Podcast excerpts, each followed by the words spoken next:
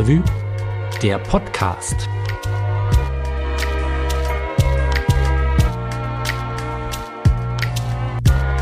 Ja, hallo und herzlich willkommen zum Stadtrevue Podcast. Mein Name ist Christian Bertschulte. Wie wichtig die Energiewende ist, ähm, das zeigen uns ja nicht nur die Diskussionen der letzten Tage über die Abhängigkeit von russischem Erdgas. Am Sonntag hat äh, FDP-Finanzminister Christian Lindner im Bundestag gesagt, dass erneuerbare Energien Freiheitsenergien seien. Da musste ich ehrlich gesagt äh, fast ein bisschen lachen. Aber besser spät als nie. Das könnte auch das Motto der Energiepolitik in Köln sein. Hier haben nämlich Umweltaktivistinnen, Lokalpolitik und der städtische Energieversorger Rheinenergie einen Kompromiss ausgehandelt. Und der, der soll Köln jetzt auf den Kurs zur Klimaneutralität 2035 bringen. Grund genug für uns mal nachzuschauen, was denn eigentlich hinter dieser Ankündigung steckt. Das haben wir dann in der Titelgeschichte der März-Stadtrevue getan. Federführend war dabei mein Kollege Bernd Wilberg und mit dem habe ich auch ausführlich darüber gesprochen. Hallo Bernd. Hallo Christian, grüß dich. Bernd, äh, es ist viel drüber geredet worden. Ähm, es ist, nein, ich will nicht sagen in aller Munde, aber es ist schon relativ prominent. Kölle hat jetzt endlich ein offizielles Klimaziel. Die Stadt hat sich verpflichtet, bis 2035 klimaneutral zu sein. Hm, kurz skizziert, wie kam es denn dazu? Ja, also dieser Beschluss, dass Köln klimaneutral werden soll, den gibt es schon länger. Die ursprüngliche Zahl war aber 2040. Das fanden viele aber viel zu spät. Und ähm, dann gab es eine Initiative 2019, das ist die Kölner Initiative Klimawende. Und die haben ordentlich Druck gemacht auf die Politik, und die haben Bürgerbegehren lanciert. Und dann musste sich die Politik damit auseinandersetzen. Das Ziel der Klimawende war allerdings ähm, Klimaneutralität der Stadt, okay, aber erstmal ansetzen bei der Rheinenergie. Und die Rheinenergie, der kommunale Energieversorger, der ist zu 80 Prozent sozusagen in den Händen der Stadt. Da kann man also steuern. Und die Rheinenergie, die sollte bis 2030 grünen Strom anbieten. Ah, okay. Das war die Idee. So, dann gab es natürlich Aufregung und äh, hin und her. Auf jeden Fall gab es ein Mediationsverfahren nach den Kommunalwahlen. Äh, die Grünen sind dann stärkste Fraktion gewesen, dann gab es ein bisschen Rückenwind dafür, aber man musste sich einigen mit der Rheinenergie. Denn die Rheinenergie, die macht Gewinne und die Gewinne fließen in den Haushalt und damit werden dann andere Sachen mitfinanziert, zum Beispiel die KVB, die wie überall der öffentliche Personennahverkehr defizitär ist. Also wir brauchen das Geld, was die Rheinenergie einnimmt. So, wenn man denen jetzt sagt, wird man schön klimaneutral, gibt es vielleicht finanzielle Probleme. Alles sehr komplex wie überhaupt das ganze Thema. Kurzum, man hat sich geeinigt, und zwar wird die Rheinenergie ähm, klimaneutral bis 2035. Nicht bis 2030, wie die Klimawende es wollte. Und zwar nimmt man jetzt aber auch nicht nur den Strom, sondern auch die Wärme dazu. Also kann man sagen, die Klimawende wollte Reinenergie, klimaneutralen Strom bis 2030 und jetzt ist der Kompromiss Reinenergie, klimaneutraler Strom und Wärme bis 2035. Also dieser Kompromiss, den du da gerade ähm, skizziert hast, der war ja jetzt auch wirklich nicht unumstritten, also besonders unter den Klimagruppen. Ähm, du hast dich da wirklich sehr gut und genau mit beschäftigt in der aktuellen Stadtrevue.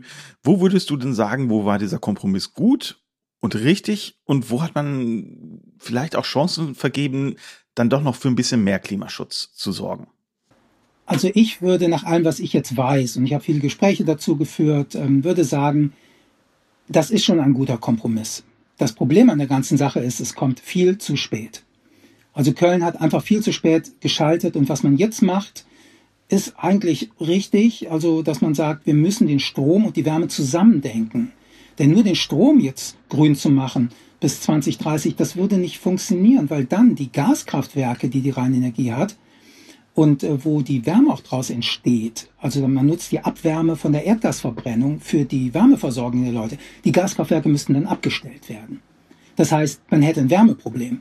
Insofern beides zusammenzudenken, ist schon okay, aber die Fehler oder die Versäumnisse, die liegen in der Vergangenheit. Man hat sich einfach viel zu spät darum gekümmert und jetzt sind alle in Aufregung und denken, hoi, hoi, wie kriegen wir das denn jetzt noch hin? Und es ist sehr ehrgeizig, was man da jetzt plant. Man muss es tun. Die ersten beiden Wegmarken sozusagen dahin zur gesamtstädtischen Klimaneutralität 35 sind dann erstmal eine große Solaroffensive auf jedes Dach in der Stadt, auf jedes Dach soll irgendwie eine Photovoltaikanlage. Und das Zweite ist, dass man darauf setzt, dass man irgendwann das Erdgas durch grünen Wasserstoff ersetzen kann. Und ähm, da ist die Forschung schon dran, aber ähm, das steht auch noch ein bisschen in den Sternen, wann das auch in einem Zustand ist, wo man das richtig nutzen kann. Jetzt hast du gerade ja schon ein Hindernis genannt. Also wir setzen dabei quasi auf Technologien, von denen wir noch gar nicht wissen, wann sie verfügbar sind und wann sie auch sozusagen in der Breite verfügbar sind, dass sie ähm, dann auch einer Stadt wie Köln helfen. Was sind denn andere Hindernisse jetzt auf dem Weg dahin, diese ähm, Klimaneutralität zu erreichen? Also einfach jetzt in der praktischen Umsetzung. Ja, ganz viele. Also die Praxis ist das große Problem. Man kann jetzt natürlich vieles beschließen, aber das muss einfach auch umgesetzt werden. Es muss die Fachleute geben, die diese Anlagen installieren. Zum Beispiel die Photovoltaikanlagen auf den Dächern. Da gibt es gar nicht genug Leute für. Äh, Jan Lücke, der Kollege ähm, aus der Politikredaktion, hat äh, mit der Handwerkskammer gesprochen und die haben gesagt, ja, ja, das äh, können wir alles machen, aber wir haben auch noch einen ganz anderen Standardbetrieb laufen. Also wie soll das alles gehen? Und das steht wirklich in den Sternen, ob wir da schnell genug sind, um die Beschlüsse, so sie dann überhaupt gewollt werden, aber danach sieht es aus, dass die Politik sich darauf verständigt, dass man das dann auch rechtzeitig umgesetzt bekommt. Einfach in der Praxis. Also der berühmte Fachkräftemangel. Spannend eigentlich, weil wir, ähm, es gab ja lange eine gut florierende äh, Solarindustrie auch in Deutschland, jetzt was so die Herstellung von Paneelen und so weiter angeht, dies ist dann irgendwann im Zuge der Globalisierung alles abgezogen in den Zehnerjahren. Das ist richtig, Christian. Du sprichst noch ein wichtiges Thema an. Das gehört auch dazu und das sind die ähm, notorischen Rahmenbedingungen. Also das sind Gesetze und Verordnungen, die müssen alle so, ich sag mal, eingestellt werden, dass das auch schnell zu machen ist, weil es ist auch komplex in der ganzen Bürokratie und der Gesetzeslage und äh, da muss viel auch, ähm, das sagen alle, in Berlin passieren oder EU-weit, um überhaupt äh, die Möglichkeiten zu schaffen, das umzusetzen, ja. Ja, und ein ähm, eher kurzfristiges Hindernis bei der Umsetzung der Energiewende ist sicher auch die Energiearmut, also die Probleme von Menschen, ihre Strom- oder ihre Gasrechnung zu bezahlen. Damit habe ich mich ein bisschen beschäftigt und kann darüber auch was sagen. Ich muss aber vielleicht mal kurz erklären, es gibt eigentlich im Moment kaum belastbare Zahlen dazu, wie groß das Problem der Energiearmut in Köln ist. Die Rheine Energie hat uns zum Beispiel auf Anfrage nicht genannt, wie viele Stromanschlüsse sie letztes Jahr gesperrt hat. Ich habe aber dann mit jemandem von der Caritas gesprochen und diese Person sagt, die Caritas würden im Moment mehr Anfragen wegen Energieschulden erreichen und sie vermutet auch, dass das in den nächsten Wochen noch tatsächlich zunehmen wird, wenn dann nämlich die Jahresabrechnungen für die Nebenkosten so langsam eintrudeln. Die Caritas ist da relativ aktiv. Sie äh, betreibt gemeinsam mit der Rheinenergie den sogenannten Stromsparcheck. Da können sich Menschen melden, die Sozialleistungen beziehen und Probleme mit der Stromrechnung haben. Und dann äh, kommen die Spezialisten nach Hause und es werden gemeinsam Energiefresser im Haushalt identifiziert, zum Beispiel alte Kühlschränke. Das ist wohl so einer der wichtigsten. Dafür gibt es zum Beispiel tatsächlich auch ein Hilfsprogramm vom Land, um dann so einen alten Kühlschrank auszutauschen. So, und solche Initiativen sind gut, aber stoßen natürlich an Grenzen. Man muss halt auch in der Wohnung heizen, sonst äh, gibt es Schimmel. Das wäre zum Beispiel eine ganz banale Grenze. Aber dann gibt es auch noch so andere Probleme. Zum einen erreichen diese Initiativen natürlich nur die SozialleistungsempfängerInnen und halt eben nicht Leute, die arm sind, aber halt eben nicht arm genug dafür. Und dann ist es aber auch so, die staatlichen Hilfeleistungen, die sind eigentlich schlicht nicht angemessen. Also nur ein Beispiel. Für Strom, da sind im Hartz-IV-Satz 36,44 Euro vorgesehen. Wenn man dann mal schaut, wie hoch sind eigentlich die Stromkosten pro Person im Monat, dann kommt man schon auf 48 Euro im Monat. Das heißt, das sind knapp 12 Euro Unterschied und das wird sicher in den nächsten Monaten auch noch größer werden. Im Moment werden deshalb relativ viele zeitnahe Maßnahmen diskutiert, mit denen man das Problem lindern möchte. Also sowohl im Bund, da geht es dann um Zuschüsse, als auch das, was die Stadt machen kann. Ähm, aber es ist schon ziemlich offensichtlich, wie bei Armut im Allgemeinen ja fast immer, dass das sozusagen Energiearmut auch ein strukturelles Problem ist. Und da ist dann wirklich eine gute, umsichtige Regulierung des Energiemarkts notwendig. Und das wirft für mich eine Frage auf, die ich dir, Bernd, jetzt gerne stellen würde. Welche Rolle spielt denn eigentlich die soziale Frage jetzt bei den Plänen zur Klimawende? Ja, das ist ein bisschen ein heikler Punkt. Immer wenn man das anspricht, soziale Frage und äh, wie teuer wird das, dann schnaufen erstmal alle durch und äh, dann heißt es, äh, und ich denke auch zu Recht, naja, man kann das nicht gegeneinander ausspielen. Und äh, man muss dann, ähm, ja, Rahmenbedingungen wieder schaffen, damit es für die Menschen, die halt nicht so viel Geld zur Verfügung haben, nicht so teuer wird. Aber der Punkt ist, es wird schon teurer werden und da muss man dann halt Wege finden, um die äh, Bevölkerungsgruppen dann wieder zu entlasten. Und ähm, das ist schon äh, schwierig. Und in Köln ist es ja die SPD vor allem und aber auch die Linke, muss man sagen, im Stadtrat, die das wohl mittragen, aber immer wieder darauf hinweisen, Leute, das wird ganz schön teuer werden. Und ähm, wir müssen die Kosten gerecht verteilen.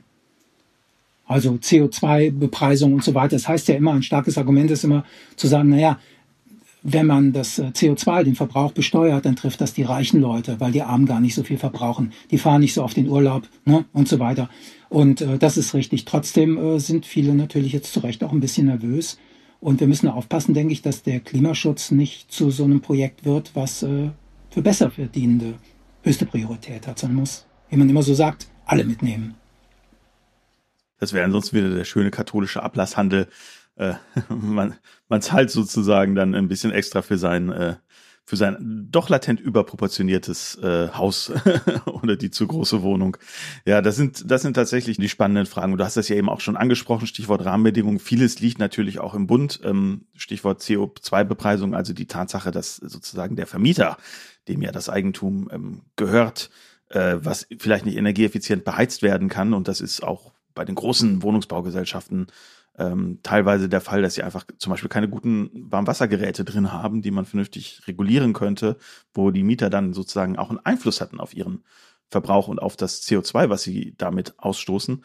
Was also tatsächlich so ist, die Vermieter werden im Moment nicht an diesem Verbrauch beteiligt, das soll sich ändern, aber das ist auch wieder eine Bundessache und das dauert natürlich alles. Also ähm, ich, ich glaube, schnell wird da nichts passieren, aber ähm, hast du denn den Eindruck, dass, aber das Bewusstsein ist da, den Eindruck hast du schon, ja? Auf jeden Fall, das ist überall da und ich glaube schon, äh, dass so eine Art äh, Aufbruchstimmung da schon jetzt entstanden ist. Man spürt einfach den Druck und das Thema kann man jetzt nicht mehr wegkriegen. Eine Sache vielleicht noch aktuell. Ähm, jetzt in der nächsten Ratssitzung soll es einen Beschluss geben, dass ähm, bei Neubauten es eine Art Solarpflicht gibt. Also die Gebäude müssen energieeffizient sein nach einem vergleichsweise hohen Standard. Das heißt, die Menschen, die da einziehen, so sie denn da zur Miete wohnen, ähm, hätten dann vielleicht das Problem nicht mehr so sehr. Aber man muss auch ehrlich sagen, das ist alles noch ein bisschen, wie sagt man, Zukunftsmusik und man muss schauen, wie sich das dann wirklich in der Praxis auch dann äh, gestaltet. Ja, und da sprichst du auch wieder einen guten Punkt an, ähm, nämlich den, dass Köln oft auch zu spät ist. Ich habe ja in Marburg studiert und der ehemalige Bürgermeister oder vielleicht auch noch der jetzige Bürgermeister von Marburg, Egon Faupel von der SPD, der hat das ungefähr schon vor einem Jahrzehnt vorgeschlagen, dass alle Neubauten jetzt, äh, jetzt Solardächer bekommen sollen und dass das eine Pflicht ist. Also da merkt man irgendwie, Köln hält sich ja gerne auch für den Nabel der Welt, aber äh, in diesen Punkten, naja, ist die Provinz manchmal dann doch ein bisschen weiter. Das glaube ich auf jeden Fall. Und es ist auch keine Ausrede, dass man eine Großstadt ist und dass es da komplizierter sei, denke ich. Und wie gesagt, wir sind seit Mitte 2019 im Klimanotstand. Das wurde im Rat beschlossen. Das sagen nicht nur die Initiativen, das sagen auch Politikerinnen und Politiker hinter vorgehaltener Hand. Naja, so viel hat das jetzt eigentlich noch nicht gebracht. Keine guten Aussichten. Trotzdem bedanke ich mich ganz gerne für dieses nette Gespräch. Vielen Dank, Bernd. Ich auch, Christian. Vielen Dank und schönen Tag.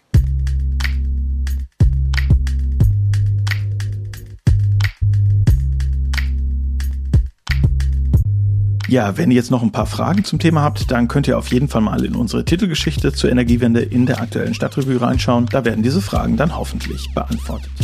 Ansonsten stehen aber auch noch viele andere interessante Themen im Heft drin. Zum Beispiel haben wir ein Interview mit Kenneth Branagh zu seinem autobiografischen Film Belfast. Wir haben eine lange Story über Rapperinnen in Köln und auch einen Text darüber, warum der Politik bei Problemen im öffentlichen Raum oft nichts anderes einfällt, als ein Verbot auszusprechen. Wenn euch das interessiert, dann geht doch mal auf unsere Homepage www.stadtrevue.de. Da könnt ihr die Stadtrevue bestellen, Abo abschließen und ähm, naja, falls ihr nicht so gerne lest, könnt ihr auch einfach diesen Podcast supporten. Wenn es um Notsituationen in der Welt geht, dann ist für viele in der Stadt Köln klar, wir wollen helfen. Und das heißt, wir nehmen Menschen auf. Das sehen wir erst gerade wieder beim Krieg in der Ukraine. Aber wenn Menschen, die geflohen sind, einmal in Köln angekommen sind, dann werden sie nicht mehr ganz so gut behandelt, zum Beispiel wenn es um ihre Unterbringung geht. Das haben meine Kolleginnen Anja Albert und Anne Meyer recherchiert und mit letzterer habe ich auch darüber gesprochen. Bevor wir zum Gespräch kommen, kurz ein Disclaimer. Wir haben das aufgenommen, bevor Russland in die Ukraine einmarschiert ist und deshalb sind wir auf dieses Thema auch nur kurz eingegangen. Wer jetzt aktuell den Geflüchteten aus der Ukraine helfen möchte, es gibt da verschiedene Initiativen, die das tun, teils mit Transportmöglichkeiten, teils halt mit Unterkunft und Unterstützung in Deutschland. Und natürlich gibt's auch Hilfemöglichkeiten für diejenigen, die in der Ukraine geblieben sind und sogar für Leute, die in Russland aufgrund der Antikriegsproteste in den letzten Tagen verhaftet worden sind. Ich habe ein paar von diesen Initiativen in den Show Notes verlinkt. Vielleicht habt ihr ja mal Lust, da reinzusehen. Und ich habe unser Gespräch mit einer Anmerkung begonnen, nämlich, dass das Thema der Unterbringung von Geflüchteten nach diesen großen Fluchtbewegungen 2015 und 2016 ja ein bisschen aus dem Fokus geraten ist. Damals gab es einen sehr großen Bedarf an der Unterbringung von Geflüchteten. Und meine erste Frage an Anne war, wie hat sich das eigentlich seitdem geändert? Ja, das hat sich sehr verändert. Ähm, man vergisst das ja immer schnell. Also so vor fünf, sechs Jahren waren die Flüchtlinge ja wirklich das alles bestimmende Thema. Da haben mehr als 20 Turnhallen waren von der Stadt quasi beschlagnahmt, um da die Flüchtlinge drin unterzubringen. Da sind damals mehrere hundert Menschen pro Woche nach Köln gekommen. Da gab's gibt's ja so ein festgelegtes Verfahren, wonach die Flüchtlinge auf die Kommunen verteilt werden. Und ähm, Köln war damit total überfordert. Also eigentlich waren alle Kommunen damit überfordert. Und das war wirklich eine Notsituation. Also ich war damals mal in der Turnhalle in Weiden und habe mir das angeguckt und da haben die Menschen quasi auf so Feldbetten, also wie so Pritschen eigentlich geschlafen dicht an dicht, also auch Familien mit Säuglingen neben ähm, alten oder jungen Leuten, also alle wild gemischt und also es gab wirklich keinerlei Privatsphäre auch keine wirklichen Aufenthaltsräume. Man hat eigentlich im Grunde wirklich nur verhindern können, dass sie auf der Straße schlafen. Aus dieser Situation wollten natürlich alle so schnell wie möglich wieder raus. Die Stadt hat dann so Wohncontainer bestellt, um die quasi auf die grüne Wiese zu setzen. Und die haben allerdings natürlich alle anderen Kommunen auch bestellt und es gab extrem lange Wartezeiten. Und dann hat die Stadtverwaltung auch sogenannte Leichtbauhallen errichtet. Das ist, kann man sich vorstellen, wie so eine Mischung aus Zelt und Lagerhalle. Und äh, hat da dann so Sichtschutze aufgestellt, um quasi wie so Schlafkojen da einzurichten. Das war allerdings nach oben offen, so dass es auch wieder nicht ideal war. Also zumindest keinen Schutz vor Lärmbot. Und außerdem hatten die das Problem, dass es im Sommer extrem heiß wurde da drin und im Winter kalt. Und dann hat die Stadt, nur du erinnerst dich vielleicht daran, in Ports, in diesem Baumarkt, Flüchtlinge untergebracht. Und zwar nicht nur für ein paar Wochen, sondern wirklich jahrelang. Also die Standards waren echt mies. Das hat auch keiner schön geredet. Ähm, der Leiter des Wohnungsamts, Josef Ludwig, hat gesagt, äh, es ging eigentlich darum, Masse zu machen. Also einfach so viel wie möglich an Unterkünften aus dem Boden zu stampfen. Eigentlich gibt es in Köln seit fast 20 Jahren ähm, Leitlinien, wie man Flüchtlinge am besten unterbringen soll. Und das wäre dezentral, also über ganz Köln verteilt, möglichst in abgeschlossenen Wohneinheiten, also das heißt mit eigenem Bad, mit eigener Küche und möglichst nicht mehr als 80 Menschen an einem Standort. Und am allerliebsten natürlich in der eigenen Wohnung. Aber dieses Ideal ist in Köln eigentlich nie erreicht worden und 2016 war man davon extrem weit entfernt. Der Höchststand war im August 2016. Da waren 13.800 Flüchtlinge in Köln untergebracht und seitdem sind die Zahlen gesunken. Die Balkanroute wurde ja geschlossen. Also Ungarn hat die Grenzen zugemacht. Es gab dann den Deal mit der Türkei. Und äh, da sind also jetzt zum Schluss oder sagen wir mal vor einem halben Jahr ungefähr waren noch 5500 Flüchtlinge in der Stadt, also nicht mal mehr die Hälfte von 2016. Und ähm, die Stadt hat dann als erstes natürlich die Turnhallen geschlossen und dann hat sie, da, davon habe ich jetzt eben noch nicht geredet, hat die Unterbringung in Hotels runtergefahren. Also es waren zeitweise tausende Menschen in Hotels untergebracht. Das klingt vielleicht erstmal toll, aber das war es überhaupt nicht. Also das waren meistens eher so Absteigen, muss man sagen wofür die Stadt aber wahnsinnig viel Geld bezahlen musste. Also das war wirklich eine Geschäftemacherei mit dem Elend, kann man sagen. Und ähm, vielleicht erinnerst du dich auch noch an den Fall der CDU-Politikerin aus. Ach stimmt, ja, ja, ja, die hatte so ein Hotel, ne? Genau, die hatte ein Hotel im Rechtsrheinischen und hat dann zu einer Zeit, als eigentlich die Zahlen auch schon wieder sanken, einen Vertrag über mehrere Jahre äh, mit der Stadt gemacht, um dort Flüchtlinge drin unterzubringen. Auf jeden Fall davon hat die Stadt so gut es ging abgelassen, nicht ganz, aber zum großen Teil und hat versucht, also bessere Standards zu etablieren. Hat auch weiterhin auf Wohncontainer gesetzt, was vielleicht nicht schön ist, was aber ähm, den Vorteil hat, dass die zum Teil eigenes Bad und eine Küche haben. Und die Stadt hat auch neu gebaut, also zumindest ein bisschen, hat schlechtere Unterkünfte geschlossen, die Verträge mit den Hotels gekündigt und eben auch verstärkt versucht, die Menschen in die eigene Wohnung zu bringen. Da gibt es ein eigenes Projekt, das Auszugsmanagement. Das wird getragen vom Flüchtlingsrat, vom Deutschen Roten Kreuz, vom Wohnungsamt und von der Caritas. Und die kümmern sich darum, Flüchtlinge in die eigene Wohnung zu bringen, gucken, dass der Übergang auch gut klappt und das, also machen auch so ein bisschen sozialarbeiterische Betreuung und konnten da in den letzten Jahren also einige hundert Menschen unterbringen. Aber der angespannte Wohnungsmarkt äh, macht das natürlich nicht einfach. Also da stoßen die natürlich an Grenzen. Du hast eben schon gesagt, Balkanroute, Erdogan-Deal, Ungarn waren da wesentliche Faktoren ähm, eigentlich, dass die Fluchtbewegung quasi jetzt Deutschland nicht mehr erreicht haben. Jetzt ist es aber so, in den letzten Monaten haben wir wieder einen Anstieg gesehen. Ähm, woher kommt er denn? Ja, das hat wohl verschiedene Gründe. Also es sind ja jetzt in den letzten Jahren nicht deshalb weniger Menschen gekommen, weil sie weniger Grund zur Flucht gehabt hätten, sondern weil die Wege versperrt waren. Und sobald sich irgendwo ein Fluchtweg auftut, wird er natürlich genutzt, so gefährlich er auch sei. Jetzt gibt es zunehmend Menschen, also noch mal mehr Menschen, die aus Afghanistan kommen, seit dort die Taliban die Macht übernommen haben. Und es kommen aber auch nach wie vor, also wie 2015 auch schon, Menschen aus ähm, Syrien und aus dem Irak, also einfach aus den Kriegsgebieten. Also es gab da im Dezember einen deutlichen Zuwachs.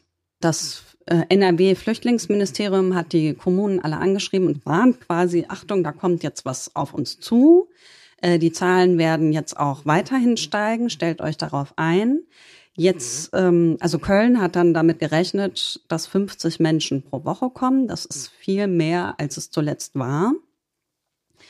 Ähm, Im Januar kam dann aber doch weniger. Und jetzt äh, hängt so ein bisschen davon ab. Also die neue Bundesregierung will ja das Aufenthaltsgesetz ändern. Davon hängt natürlich auch ab, wie viel in, in Köln ankommt. In der Ukraine droht ein Krieg. Also dass jetzt äh, in den nächsten Monaten vielleicht Hunderttausende kommen, ist irgendwie vorstellbar, würde ich sagen. Und äh, wir haben auch immer öfter erlebt in letzter Zeit, dass Flüchtlinge ja eigentlich also quasi als Druckmittel eingesetzt werden, um Druck auf andere Länder auszuüben. Also in Belarus haben wir das gesehen und ähm, auch der Deal mit der Türkei kann platzen. Ist eigentlich klar, dass die Zahl irgendwann wieder ansteigt. Wenn nicht jetzt, dann nächstes Jahr oder wann auch immer, denn also die Migration, das ist, das sind immer Wellenbewegungen. Also es steigt, dann nimmt es wieder ab. Also das war in der Vergangenheit immer so und darauf sollte Köln sich einstellen. Genau, das Interessante ist ja, du hast ja gerade schon gesagt, irgendwie das Land warnt die Stadt und dann gibt's Zahlen von Dezember und so weiter. Ähm, das klingt jetzt ehrlich gesagt nicht so, als würde die Stadt da so wahnsinnig proaktiv sein. Haben die denn Pläne, um jetzt mit diesen Prognosen, die Sie ja auch der, äh, den tagesaktuellen Medien entnehmen können, genauso wie wir beide, äh, umzugehen? Das habe ich den Leiter des Wohnungsamts gefragt. Ich habe darauf nicht so richtig eine klare Antwort bekommen. Also im Moment ist es so, dass die Stadtverwaltung erstmal eine andere Aufgabe hat. Im Moment hat sie nämlich die Aufgabe, alle Sammelunterkünfte, die es in Köln noch gibt, zu schließen. Das hat der Rat vor ziemlich genau einem Jahr beschlossen. Ähm, und da hat die Corona-Pandemie eine große Rolle gespielt. Bei dem Beschluss ähm, an der Herkulesstraße gibt es ja diese berüchtigte Flüchtlingsunterkunft, die Erstaufnahmeeinrichtung, die ähm, früher eine Kfz-Zulassungsstelle war und dann, also übergangsweise hieß es natürlich erst äh, mit Flüchtlingen belegt wurde. Daraus wurden dann viele Jahre und immer mehr Flüchtlinge. Es wurden immer mehr Etagen dort ausgebaut, ähm, zeitweise mehr als 600 Menschen dort untergebracht. Und da gab es letztes Jahr einen großen Corona-Ausbruch. Und die gesamte Unterkunft stand wochenlang unter Quarantäne. Und da haben die Politiker natürlich gesagt, das kann so nicht weitergehen. Die Opposition hat gesagt, die SPD und die Linkspartei, die haben gesagt, das müssen wir sofort schließen. Dann hat das Ratsbündnis gesagt, ähm, wir schließen sogar alle Sammelunterkünfte, aber nicht sofort, sondern nach und nach in den nächsten vier Jahren. Und die Herkulesstraße auch. Natürlich dann irgendwann ist ja auch eine Sammelunterkunft, aber erstmal kann sie bleiben. Und jetzt sind ähm, seit Beginn der Pandemie die Zahlen eigentlich erstmal noch stärker gesunken, so dass der Leiter des Wohnungsamts gesagt hat, das ist kein Problem, das kriegen wir hin. So, und dann kam aber das Schreiben vom Land, äh, die Zahlen steigen jetzt doch wieder. Und prompt hat er erklärt, ähm, also der Ratsbeschluss leider doch nicht zu halten. Ähm, Im Gegenteil, äh, man muss davon ausgehen, dass sogar die Quote der Sammelunterkünfte wieder steigt. Und äh, die Stadt hat in den letzten Jahren eine Reserve angelegt, also immerhin doch in gewisser Weise vorausschauend gehandelt und die Sammelunterkünfte, die eben nicht so gute Standards hatten, erstmal für schlechtere Zeiten sozusagen vorgehalten. Da finden so ungefähr 1400 Menschen Platz und dazu gehören unter anderem auch die Leichtbauhallen, also diese Zelte. Und im Januar ist Josef Ludwig noch davon ausgegangen, dass die im Laufe des Jahres komplett belegt werden müssen. Der Ratsbeschluss wäre damit natürlich passé. Ist es so, diese ähm, Ratsbeschlüsse kommen sozusagen aus der Politik, aber der Politik handelt ja in der Regel nicht alleine. Du hast ja eben schon erwähnt, es gibt dieses dezentrale Unterbringungskonzept. Das kam ja auch auf Druck von Gruppen zustande, vom Flüchtlingsrat, von den verschiedenen christlichen Gruppen, äh, Initiativen wie Kein Mensch ist illegal. Also Leute, die sich einfach in der geflüchteten Hilfe engagieren. Ähm, habt ihr mit denen auch gesprochen? Was sagen die denn zu den Plänen der Stadt, jetzt doch die Sammelunterkünfte nicht zu schließen und überhaupt zu den Unterbringungsplänen jetzt für die nächsten Monate? Äh, ja, die waren natürlich entsetzt, ähm, kann man sich ja vorstellen. Ähm, der Flüchtlingsrat hat auch gesagt, das kann ja nicht sein. Man kann sich ja nicht nur darauf verlassen, irgendwie, dass die Zahlen sinken. Klaus Ulrich Polz hat gemutmaßt, dass es eigentlich gar keine Strategie gab. Also dass ähm, dass es keinen wirklichen Plan gab, um jetzt aktiv nach einem Konzept zu suchen, wie man die Leute vernünftig unterbringen kann und wie man aber auch flexibel reagieren kann, eben auf steigende oder sinkende Zahlen. Und es könne doch nicht sein, dass die Stadtverwaltung schon wieder überrascht wird. Man hätte nur einen Blick in die BAMF-Statistik werfen müssen. Also das BAMF ist das Bundesamt für Migration und Flüchtlinge. Und da hätte man schon letztes Jahr erkennen können, dass sich da wieder ein Anstieg zeichnet. Ähm, also die Empörung war groß und auch in der Politik war sie groß und jetzt wurde eben die Verwaltung wieder dazu verdonnert, doch an dem Ratsbeschluss festzuhalten und jetzt ein Konzept vorzulegen, wie sie das trotz steigender Zahlen schaffen will. Es hat immer so ein bisschen was von, äh, man möchte einem unwilligen Kind etwas beibringen, was keine Lust hat, was zu lernen, es ist dann doch so macht, wie es für richtig hält. Äh, dieses Verhältnis von Politik und Verwaltung in, in so Flüchtlingsfragen habe ich manchmal den Eindruck. Ja, das ist äh, wie so ein Katz-und-Maus-Spiel. ja. ja. stimmt. Okay, dann hoffe ich mal sehr, dass für die Menschen, die dann da wohnen müssen, ähm, doch dann halbwegs gut ausgeht. Ich kann mich nämlich dran erinnern, ich war an dem Abend da, als das unter Quarantäne gestellt wurde an der Herkulesstraße. Und das war wirklich ein bedrückendes Szenario. Äh, die ganze Einrichtung war voll mit Polizisten, die Menschen durften nicht aus ihren Zimmern raus, Übersetzer fehlten. Ähm, ja, das war sehr, sehr, also ich habe es als sehr bedrückend empfunden und ich wusste, ich kann danach wieder zurück in meine schöne warme Wohnung und muss da nicht bleiben. Ja, ich hoffe für, für Sie nur das Beste. Gut, vielen lieben Dank, Anne. Sehr gerne.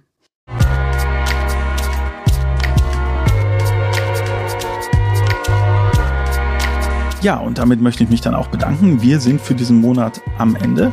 Im nächsten Monat, äh, da geht es um ein wesentlich weniger heikles, aber trotzdem interessantes Thema.